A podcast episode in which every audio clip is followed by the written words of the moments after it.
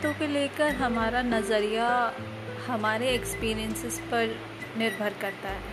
कैसा हमने अपने बचपन में देखा, कैसे हमने अपने माता पिता को देखा भाई बहन को देखा, उनके रिश्तों में उन्होंने क्या किया, इस पर बहुत कुछ निर्भर करता है कि हम अपने रिश्तों को लेकर क्या प्रस्पेक्टिव रखते हैं, कैसा नज़रिया रखते हैं।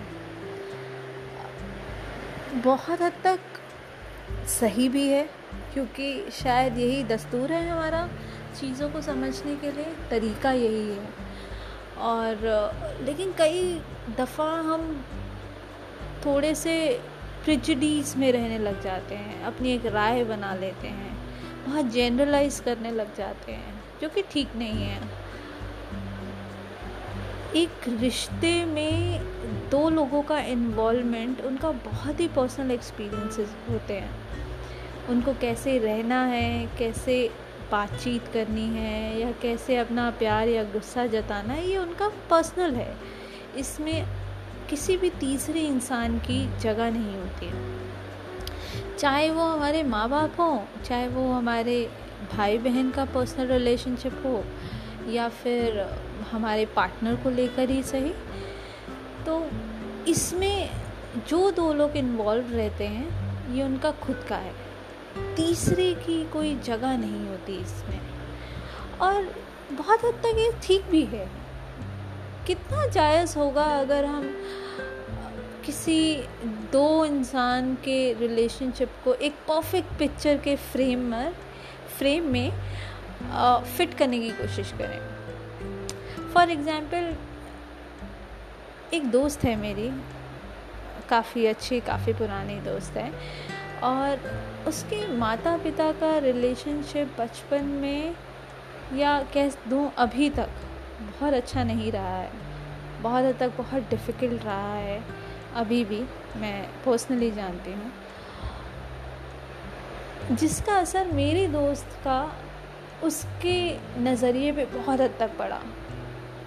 जब वो अपने रिलेशनशिप में रहने लगी तो इतनी ज़्यादा प्रिजिटीज थी उसकी लाइफ में कि वो कभी भी अपने रिलेशनशिप को जस्टिफाई नहीं कर पाती थी। और कुछ भी गलत होता था, कभी भी गलत होता था तो वो अपनी माँ को जाके कोसती थी कि आपने ऐसा क्यों नहीं किया, वैसा क्यों नहीं किया, क्यों आपने स्टैंड नहीं लिया या क्यों आप अलग नहीं हो गए?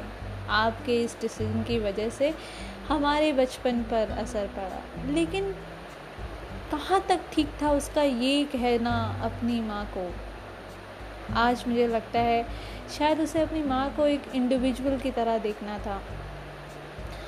एक एक एक अकेले इंसान की तरह, एक माँ की तरह नहीं, एक खुद के सेल्फ कंसर्न के लिए नहीं, एक इंडिविजुअल की तरह कि उन्होंने अपना रिश्ता कैसे निभाया। और कहाँ तक उनका क्या डिसीज़न लेना सही था और ये उनका डिसीज़न था। उसमें हमारे सही गलत की कोई जगह ही नहीं थी। उनको अपना रिश्ता कैसे निभाना था, उन्होंने निभाया और उनको पूरी फ्रीडम और पूरा राइट था। इसमें हम बीइंग डॉटर और son is not even qualified to say anything तो अगर हम रिश्तों में थोड़ा सा दूर होकर थोड़ा सा एक इंडिविजुअल पर्सपेक्टिव लाकर, अगर हम लोगों को देखना शुरू करेंगे और समझना शुरू करेंगे तो पहला, एक तो हम जनरलाइज नहीं करेंगे चीज़ों को थोड़ा सा देखने और समझने की जो क्षमता है, वो थोड़ी बेहतर होगी हमारी। और दूसरा, जो बोझ हम अपने दिल पर रखते हैं जो बोझ हम दूसरे पे डालते हैं, एक पिक्चर परफेक्ट रिलेशनशिप होने का, वो बोझ हम बहुत हद तक कम कर देंगे खुद के लिए भी और सामने वाले के लिए भी। और ये बात हमें जितना जल्दी हो सीख लेनी चाहिए कि कि रिश्ता दो लोगों का होता है, उसमें तीसरे के नज़रिए की कोई ज़रूरत नहीं होती। वो दो लोग उस रिश्ते को कैसे रखना चाहते हैं अच्छा बुरा चाहे जैसे भी हो, वो उनका फ़ैसला है और ये हमें उन पर छोड़ देना चाहिए। जब वो मदद मांगे तो हमें मदद देनी चाहिए। जब वो कहें और जब आपको महसूस हो मदद करने की तो करनी चाहिए। लेकिन अपनी एक्सपेक्टेशंस अपनी अपनी इच्छाओं का बोझ नहीं डालना चाहिए। हमें हमेशा हर चीज़ को परफेक्ट बनाने में नहीं लगना, रखना चाहिए। और सच कहूँ तो परफेक्ट जैसा कुछ होता ही नहीं। The perfection is just an illusion ये तो खाली एक दोहरा मापदंड है, कह सकते हैं।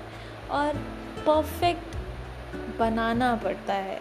आपका अपना परफेक्ट मेरा अपना परफेक्ट मुझे मेरा परफेक्ट कैसा चाहिए? ये मुझे बनाना होगा। आपको अपना परफेक्ट कैसा चाहिए, वो बनाना होगा। और आपका अपना होना चाहिए। किसी और का नहीं, किसी और के कंधे पे ये बोझ नहीं। ये आपका है। आप, जिसमें आप का रोल हो, जिसमें आप जुड़े हुए हो, उसको आप बनाइए। किसी और के रिश्तों में नहीं। तो बस, आज इतनी सी ही थी बात और कोशिश रहेगी और उम्मीद रहेगी कि आगे भी हम कुछ एक ऐसी ही ऐसे ही ज़िंदगी से जुड़ी हुई बातों को शेयर कर सकें, थोड़ा सा एक नया प्रस्पेक्टिव डाल सकें और जो भी इनमें ऐड कर सकते होंगे डायनेमिक्स कह सकते हैं या अपनी सोच या अपने विचार, वो हम डालने की कोशिश करेंगे। क्योंकि अब हम 2020 में रहते हैं रिजिडिटी की इसमें कोई जगह नहीं है और शायद रिजिट होना हमें शोभा भी नहीं देता। और बहुत हद तक ये ज़िम्मेदारी हमारी है कि हम 1850 की चीज़ों को अब तक ना खींचें। अपने आने वाली जनरेशन्स के लिए कुछ बेहतर छोड़ कर जाएँ। एक बेहतर ज़िंदगी, एक बेहतर दुनिया और एक खुशहाल दुनिया छोड़ कर जाएँ। शुक्रिया।